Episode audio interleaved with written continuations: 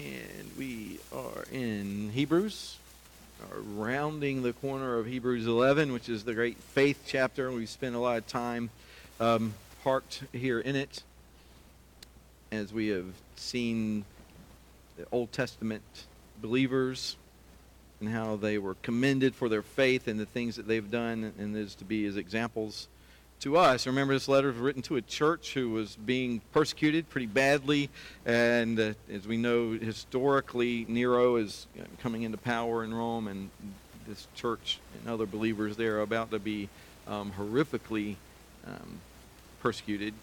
And we've seen things in, in the times in the world where historically God's people have um, experienced great um, persecutions and it, it, could happen again, or perhaps the gospel goes forth with great power, and um, and we see a time of revival like we haven't seen before in this life. Either way, we need to be prepared.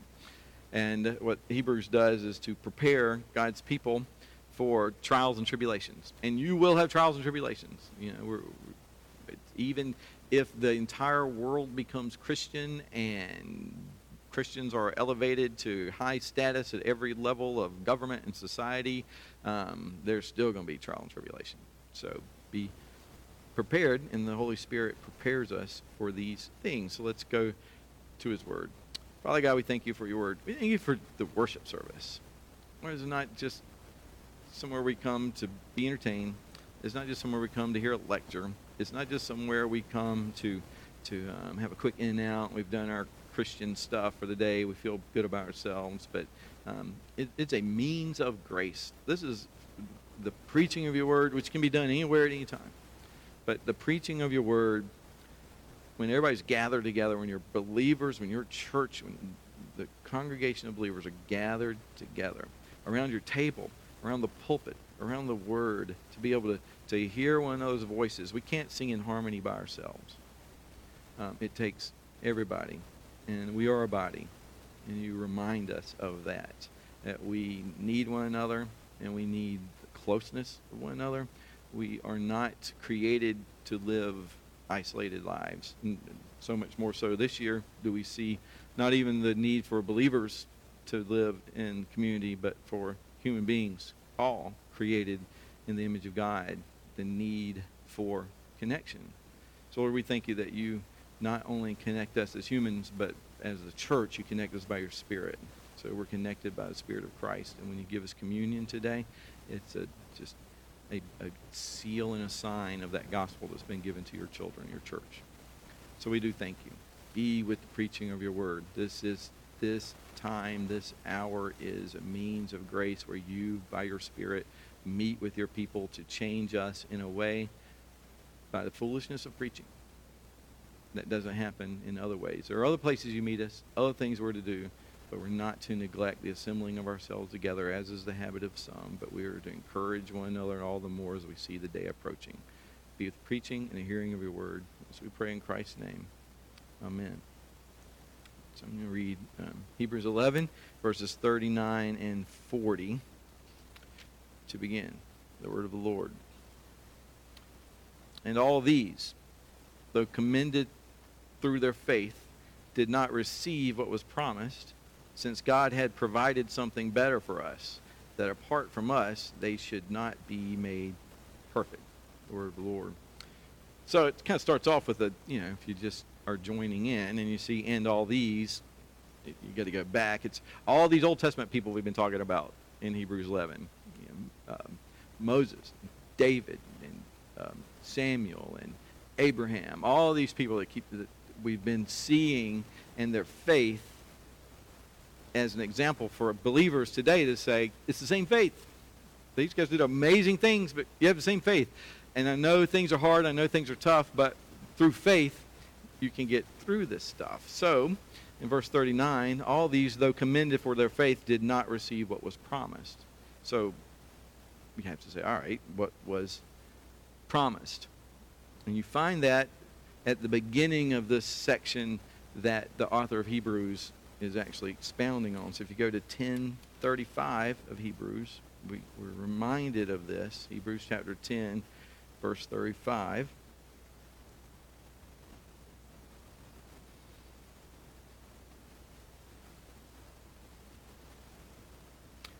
And you know I'm going to back up one verse. So I always go back a verse prior to whatever I say to start with. 34. For you had compassion on those in prison. You joyfully accepted the plundering of your property, since you knew that you yourselves had a better possession and an abiding one. So he's talking about heaven. Therefore, do not throw away your confidence, which has a great reward, for you have need of endurance, so that when you have done the will of God, you may not you may receive what is promised. And he's again talking about heavenly reward. Um, Yet a little while, and the coming one will not delay, but my righteous one shall live by faith. And if he shrinks back, my soul has no pleasure in him. So he's warning the, the church too. He's like, don't don't shrink back. Don't turn away. Where are you going to go? What are you going to do? If you don't have faith in Jesus Christ, you are on your own. And this will not end well. 39. But, this is the encouragement for the church, we are not of those who shrink back and are destroyed. So, what happens to those who shrink back? They will be destroyed. So, we're not to shrink back. Why would anybody shrink back? And that's what, we're talking. what does that mean to shrink back? And it's like you're going forward, you're doing real good, and all of a sudden, eh, you know, trial, persecution, whatever it is in your life, where your weaknesses, where Satan knows to attack you, the world knows how to get to you, the, your own flesh knows how to get to you. And if you don't strongly face these things in your faith, then you're going to shrink back. We're not of those who shrink back and are destroyed, but of those who have faith and preserve their souls. So this is what faith does. And that's why he goes through this whole chapter about faith because it is the preserving of your soul so that you will receive the reward. But if you shrink back, if you're those who say, you know, had all of Israel left Egypt, they were saved by miraculous signs, but when they went through the trials, um, none except um, Joshua and Caleb of that generation made it into the promised land because they lacked faith. So he's saying, don't shrink back. It's going to be hard. You're going to go through an exodus. That's where the church is today. We're, we're not in Egypt. We have been set free from our sin. But we are not in the promised land yet. We are wandering in the desert. But we're not isolated. We are going into the world to make disciples of all nations. But when you become a disciple, you are a member of a class of sojourners, pilgrims, wanderers on this world. Okay? You don't become a citizen of the world. You're born like that. You become a citizen of the kingdom of God who now are just spending time here with the church as um, the embassy, so to speak. It's Christ, God's territory here on earth. It's been like you go to an embassy in another country, a, a U.S. embassy in name another country, Germany. That's U.S. territory. You're on United States land. That embassy belongs to them. German um, embassy in the United States, it's German. The church, everywhere we go, belongs to God. The church is embassy, the outpost of God. But our kingdom is not of this world. But we are winning this world over through the gospel. But the world's not going to like it, and the world's going to fight against it. But a saving faith is what the writer of Hebrews is trying to talk to us about in this. And saving faith is a persevering faith that gets you through the Exodus. It gets you from, I've been born again, you got to make it through life. Persevering faith. So when I was a Baptist, well, Baptists still have a saying that um, once saved, always saved. And that's good, except um, the Reformed way of saying it is perseverance of the saints, perseverance of the believers, uh, which is really saying the same thing. But to say once saved, always saved, it, I'd say it's kind of like you got your get out of hell free card. You know, it's like here and you know you get your get out of hell free. You, you go, you make a profession of faith, you get your get out of hell free card, you go live your life, and then one day you die, and you're like, we're, we're, got that somewhere here. Here it is. it's like. Uh, you know, that's not a persevering faith. Persevering faith is one that's going to, you know, when you get saved, it's like, ah! and then it's like later on, it's like, oh, I'm terrible. I can't be a believer. And sometimes you just leave church because everybody else is so bad. And then realize, and then gradually come back, and your faith increases and increases, and maybe sometimes you get to the, ah! and then it's like, nope. Yeah, it's like this. But in a believer, it should be getting, you should see over time a growth in your faith But valleys are not something to, to make us give up during, it's to make us to see where God meets us in those difficult times. But it's a persevering faith. But what was promised that they didn't receive? Because that's what it says. They didn't receive what was promised. And we know the promise, all the promises of God are yes and amen in Jesus Christ. So most likely what this means is that they did not get to see Jesus Christ. They saw it in what we call the all the sacrifices, the temple, all the stuff they had in the Old Testament. The same faith that saves us saved them. The same Holy Spirit that indwells us indwelled them. Without the Holy Spirit indwelling you, it's impossible to believe in God. So, yes, Old Testament believers also had the Holy Spirit, but what they didn't have was the Spirit of the risen Christ. Same Holy Spirit, but now on this side, the Spirit of the risen Christ is the Spirit of adoption by which we cry out all together, Abba Father, so that we see something more. We have greater light of what the gospel is. And they didn't have that. So the Old Testament saints, all the things that they were, it's, think about how much they did by faith, and they had not the light that we had. So how much more faith ought we to have on this side of the Christ, knowing we've been forgiven our sin? The very blood of Jesus Christ, the Son of God. God himself sent his Son to save us. He was the final sacrifice. Somebody was talking to us the other day about I can't remember who it was. They were trying to, oh, it's Chandler. Chandler was giving us a hard time and saying, he says, you ought to celebrate Passover because then you could get more days off from work. Like, all right, that's one reason to do it. And so he was just kidding. So like, well, we want to. He says, he, and then he asked a, a question. Says, uh, why don't we celebrate Passover? And it's because the Bible says Jesus Christ is our Passover. So when we celebrate the gospel, we're celebrating Passover. So that's what the blood represented. So we don't celebrate the feast of Passover anymore because Jesus Christ is our Passover. And so we have that light and that knowledge. And so that should help us to get through this life. And so this is what the writer of Hebrews is saying. Man, I know you think these Old Testament guys had it all. And if you just lived back then, it'd have been so much better. If I could go back to the Jewish tabernacle where we're, you know, we're able to be accepted into polite society and the government won't persecute us. It's like, no, you guys don't understand. All the faith that they had is in what you guys see before you now. This is it. This is what they have faith in. You can have all the faith in the world, but you reject Jesus Christ. You don't have faith in Jesus Christ, then your faith is nothing and you're not going to make it through anything. And that's what this is about. This is about living your life and being able to get through things.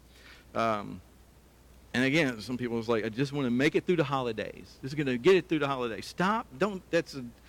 It's a. It's a ploy of your flesh to be able to rob you of joy. So don't do that. It's like every day is a gift of God. Today is a gift of God. So we live life in the full knowledge of who God is. And he says in verse 40, God had provided something better for us, that apart from us, they should not be made perfect.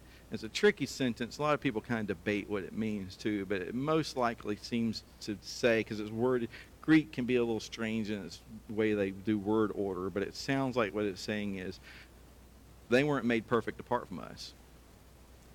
They're made perfect with us they don't get a perfection that's different than ours.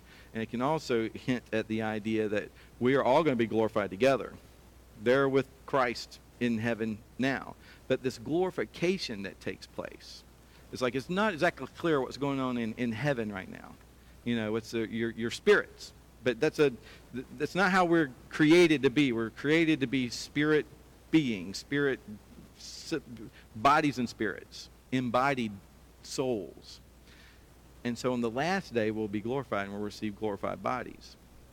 And we're going to do all that together. So everybody at once gets to see this glorification stuff. It's almost like one of the things, I don't want to talk about Christmas. Christmas is a lot of different people. Like you end up having to do Christmas over several different days or times or something because you're trying to include family and everything. But one thing that, and my wife knows this, but it's okay. I get over it sometimes. You celebrate your birthday on your birthday.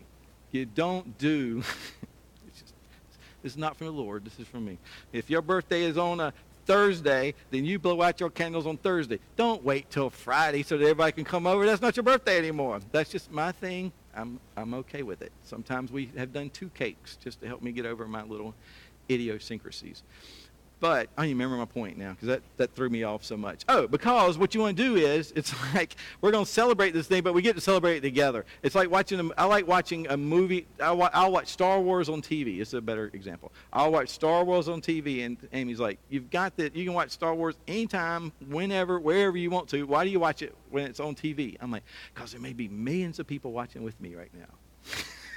I don't know. It just feels different. More people. It's like watching a football game that you've recorded. It's not the same. You can't cheer them on. They aren't.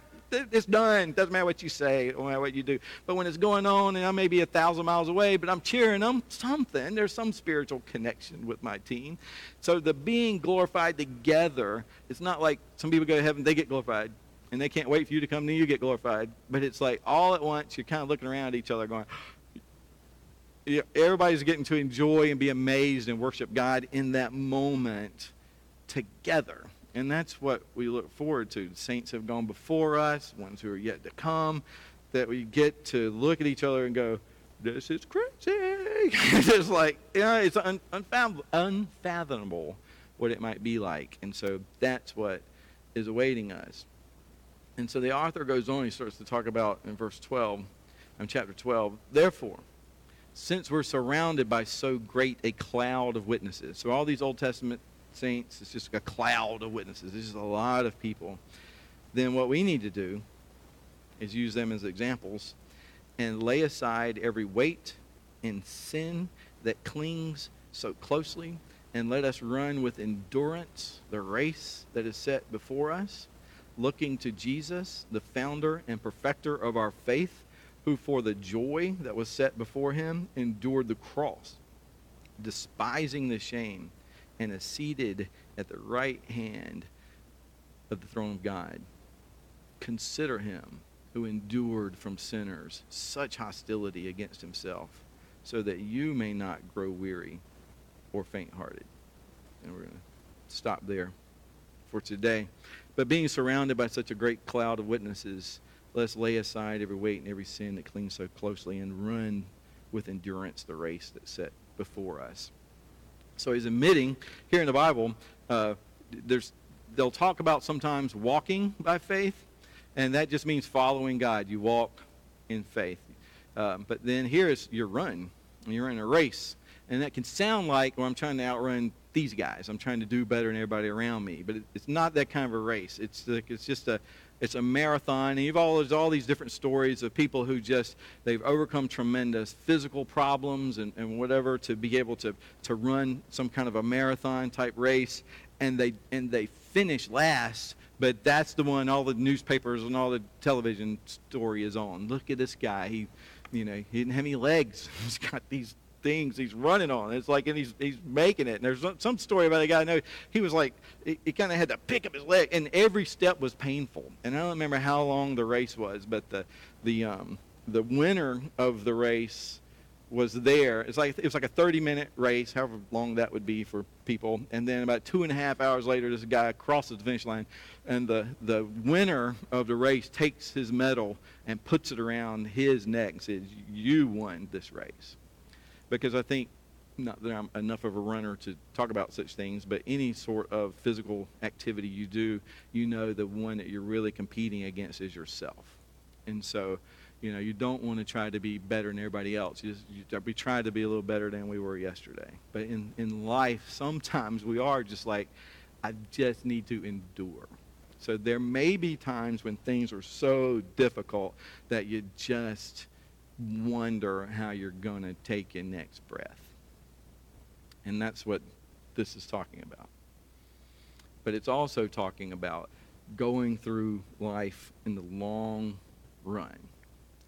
And I just notice as we go through Hebrews and some of the preaching that takes place in Exodus, um, I want to get up here and I want to talk about joy, and I want to talk about peace, and I want to talk about encouragement and enthusiasm and how awesome everything is. And but that's not it's like going to a funeral and you talk about the guy and what a wonderful guy he was and everything. Everybody's like i think i'm at the wrong funeral because that guy not who that preacher's talking about. So you got to make sure that the life we see in the bible is the life we actually see out in the world. We don't want to wear our rose colored glasses and say there's no problems out there. It's just our perspective. But there, there are problems. Life's hard Okay? There's also wonderful joys in life. There's times when you have great peaks and great, I hope people, I hope children here grow up and have families and rejoicing and so much, I mean, just lots and lots and lots of, of wonder and joy. But they're also going to go through great sorrow. They're going to go through pain. They're going to go through trials, suffering, death, mourning, all these things. And who knows what other things they may deal with that none of us have had to deal with. And the only thing that's really going to get them through that is their faith. And so we want to exemplify that faith in our lives, and we want to share that faith with them. We want to pray with them, and we want to be able to recognize the fact that um, you're going to go through hard times. So don't count it strange when it happens. But what should be strange are Christians who just quit and give up. We, we, but you can't do it by yourself. And that's a big problem with a lot of Christians. I don't want to deal with anybody else. And um, you can't do that. So you have to be very careful. But laying aside every weight and sin. So a weight can be, um, I'm an introvert, and I wear that label with pride. Quit that. You know I mean, it's true. Some people have more difficulty being around other people than some. Some people are very social, and some people are very private. Well, as a believer, you're going to need to be around people. you just have to figure out a way to, to make it happen. You don't have to be up front, you, you, but you know, you had to find a way to surround yourself in some way with people who want the best for you, who know the Lord, who will be praying for you, and are are, um, are, are, are believers in the faith. And so that's what, um, and who believe in you, and who want the best for you, and who sincerely want to speak truth in love, and willing to bear your burdens. Because what we see here is, well, I was listening to a song. A, a song came to me, and. I, had, we had the ability to listen to absolutely any song we want to at any time. So I listened to, um, I've been quoting um, a lot of music lately, I've noticed, and they're not from Christian bands, but you know, that wasn't what I filled my head with when I was little. So um, The Cult, boy, that's a great sounding band, but it was an okay band. Chris, you turn the camera off when I'm getting ready to he just went up and touched the camera. I'm not recording him talking about this secular music. So there's a band called The Cult. It's called um, She Sells Sanctuary is the name of the song. And it's got, uh, it repeats the line. It says, in the world, in the world, in the world, and the world drags me down. And the world, and the world, and the world, and the world drags me down. And it's just like, yes, that's what this is about. The world will drag you down. So, and then what, so what I was thinking is, you know, and I was, I was going somewhere and I'm like, all right, I need to, for this day, I need to walk by faith and not by sight. I want to walk in the spirit and not the flesh. The world is going to throw things at me, and my own flesh is going to throw things at me, and the world will drag me down. And what I have to do is know this world has nothing for me. And this world is not the enemy. We have spiritual battles we fight. So I'm like, I can do that. Just keep it in mind. So I pulled into the gas station, and something happened. By the grace of God, I can't remember what it was, but it irritated me to no end. and I remember it's like, all right, failure number one. All right, don't forget, you're going to walk in the flesh. So I got back in the car and I went and like, I don't know. Oh, I remember. Listen to, gosh, this is why you don't do free form thought in the pulpit because you remember stuff and not sure you want to tell it or not. But while I was um, getting ready to pull away from the gas station, I decided I was going to um, check Facebook real quick, and I did. And oh man, the world dragged me down, and I responded, and I deleted it, and I edited it, and I deleted it, and I responded and re- to my respawn, and I was like, "Stop it! You're walking. Are you walking in the flesh or walking in the spirit?" And it's like, I don't know. Delete. So I kept going. I was about to get out of the parking lot. I was like, "No, I've got the right response." So I responded. and I drove away. And it's like in my mind the whole time, how's this guy responding to me? Because he had said something that made me mad. And I was righteously indignant. And um, but I was just thinking the whole time, the world drags me down. The world drags me down. It's like that's what's happening here. The world's dragging you down. So finally I check it again and he responds in some kind of a good way and I was like, okay, good. But that thing it had a, a it wasn't it's like you say, well, Facebook's the devil. No, it's not. It, it, our own entanglements in this world is a weight and sometimes a sin that clings too closely to us. So if the world is going down and you are tied to it, it will drag you down. The only way the world is going to drag you down is if you're all entangled in it. And so you have to be very careful because this world is going down. And we're called to run with endurance. And the only way to make it where the world, because that's simple. You know, delete Facebook, no problem. Okay? But there's other things that happen. So, other things, delete other relationships you have in life. Um, go live in a monastery somewhere, cloister yourself so you can't, I mean, that you can't escape the world. It, it, your, the, Jesus says if your right hand offends you, cut off. If your eye offends you, if it causes you to sin. But you know, the problem with that is you can have no eyes, no tongue, no arms, no legs. It, it doesn't take anything but a breathing person to sin. Your hand's not causing you to sin, it's your heart that's causing you to sin. We need heart transformation.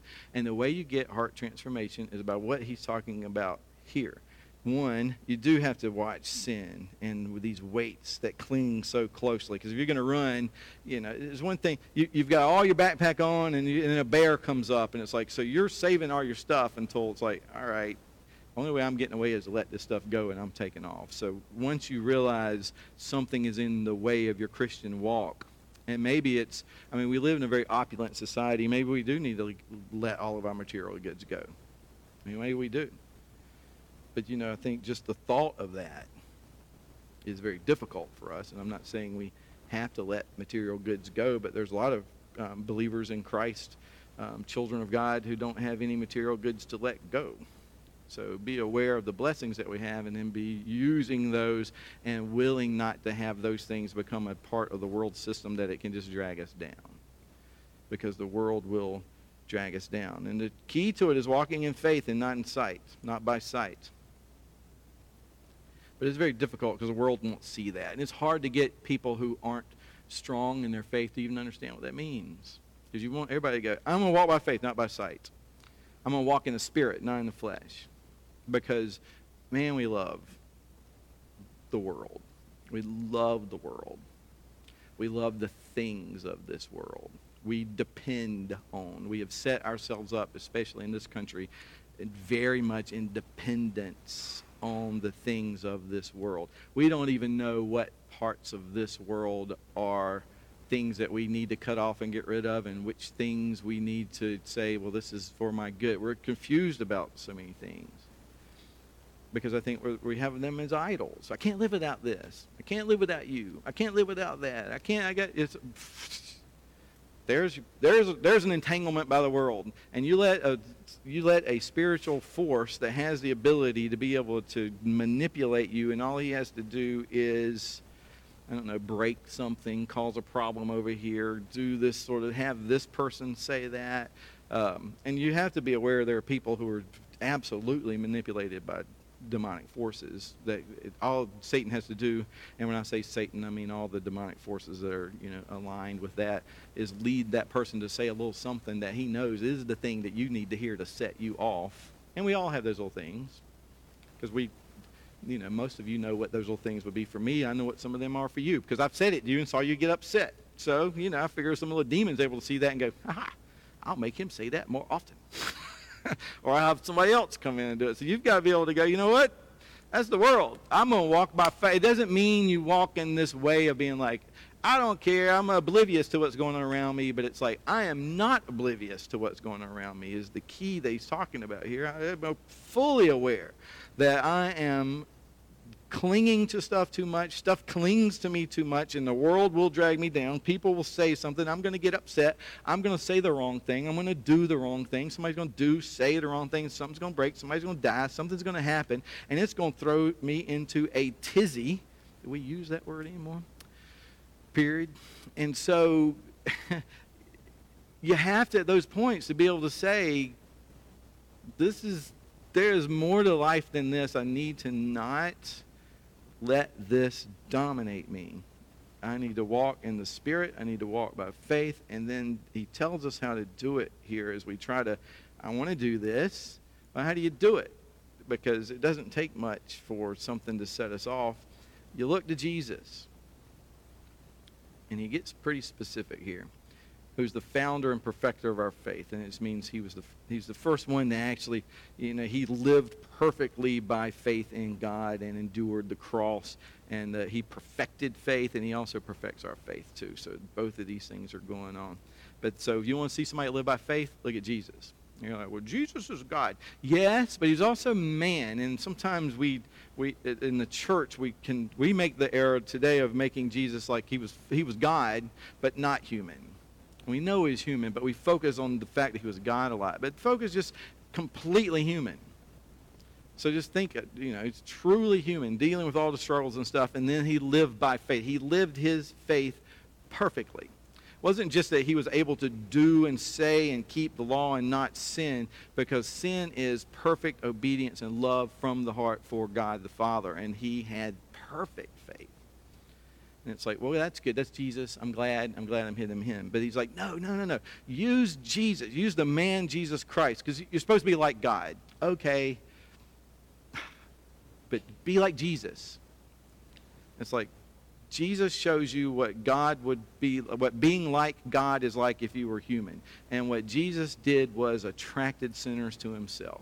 Not people who were arrogant, not people who wanted all the glory for themselves, but people who were hungry and thirsty and know and humbled themselves and knew they needed a savior. They knew they needed something. And Jesus would talk to the prostitutes. He talked to you know, people who were cheating people out of money. People who had sold their souls to the government to cheat their own people. And, and he would talk to them, and they were like, his feet Women crying his feet, wiping their his feet with their hair, even because they just they loved to be around him. Now there were others who ran him out and wanted to kill him, and not just religious people, but people who wanted nothing to do with, with him and cared more about their own economic prosperity and things. But if you're like Jesus, then the people who love God will be attracted to you. And the more you're like Jesus, the more love we can have for the world and the more we recognize how we're we supposed to act. But you might say well jesus didn't go through everything i went through. I mean he went through the cross finally but you know you're god. You can kind of do a miracle here a miracle there whenever you want to. But he didn't do that. And what he says is it was for the joy that was set before him that he endured. So we're going to have this word endured come up three times in this. So he endured the cross. We're called to endure this life. How did he endure the cross? It's looking ahead. And that's what Hebrews has been about. Look ahead. Don't think about where we're at. Now, you know, you go through a lot of suffering if you know it's for purpose. So if we recognize there's a purpose for this life in this world, we can go through a lot more stuff. And what was that joy? And some people say, well, it's because he knew he was going to be glorified. He knew he was going to be seated at the right hand of God. He knew this was coming to an end. And it's like, that's some of it, I think, but that's not why he went to the cross. He didn't go to the cross for himself. He went to the cross so that sinners, the church, so that believers, the elect, would not go to hell forever. I mean, he's in the garden, sin being laid on him. He understands that he can go to heaven right now if he wants to. He didn't have to do any of this. He's lived a perfect life. I can just say, you know what? Decided I'd rather just if it's possible for this cup to pass, let it. Well, not if you're going to save everybody, it's not. So, you mean if I am suffering terribly, spiritually and physically on the cross at any point, and they're yelling at me, if you are the Son of God, come down from the cross? I can do that. Oh man, I come down from this cross. And you ever know what it's like to have feel like you're up on a cross and you could just come down and he's like, can't do it because if I do, then everybody goes to hell forgive them. They don't know what they're doing. But for the joy set before him, he endured. And so we have to endure because there is a joy set before us that will be saved through Christ. We'll get through this. This is this is you'll get through this. Faith intact, fight the good fight, finish the race, and there is a reward. And then it goes on even. He says he despised the shame. He never felt shame before. He had no reason to ever feel shame. And now on the cross, shame. If you've ever felt shame, I mean deep down, hurting, painful, kill yourself shame, where you're like, if something's got to happen I ain't getting through this, and then you're pulled through it. Imagine that for eternity, and there's no way out.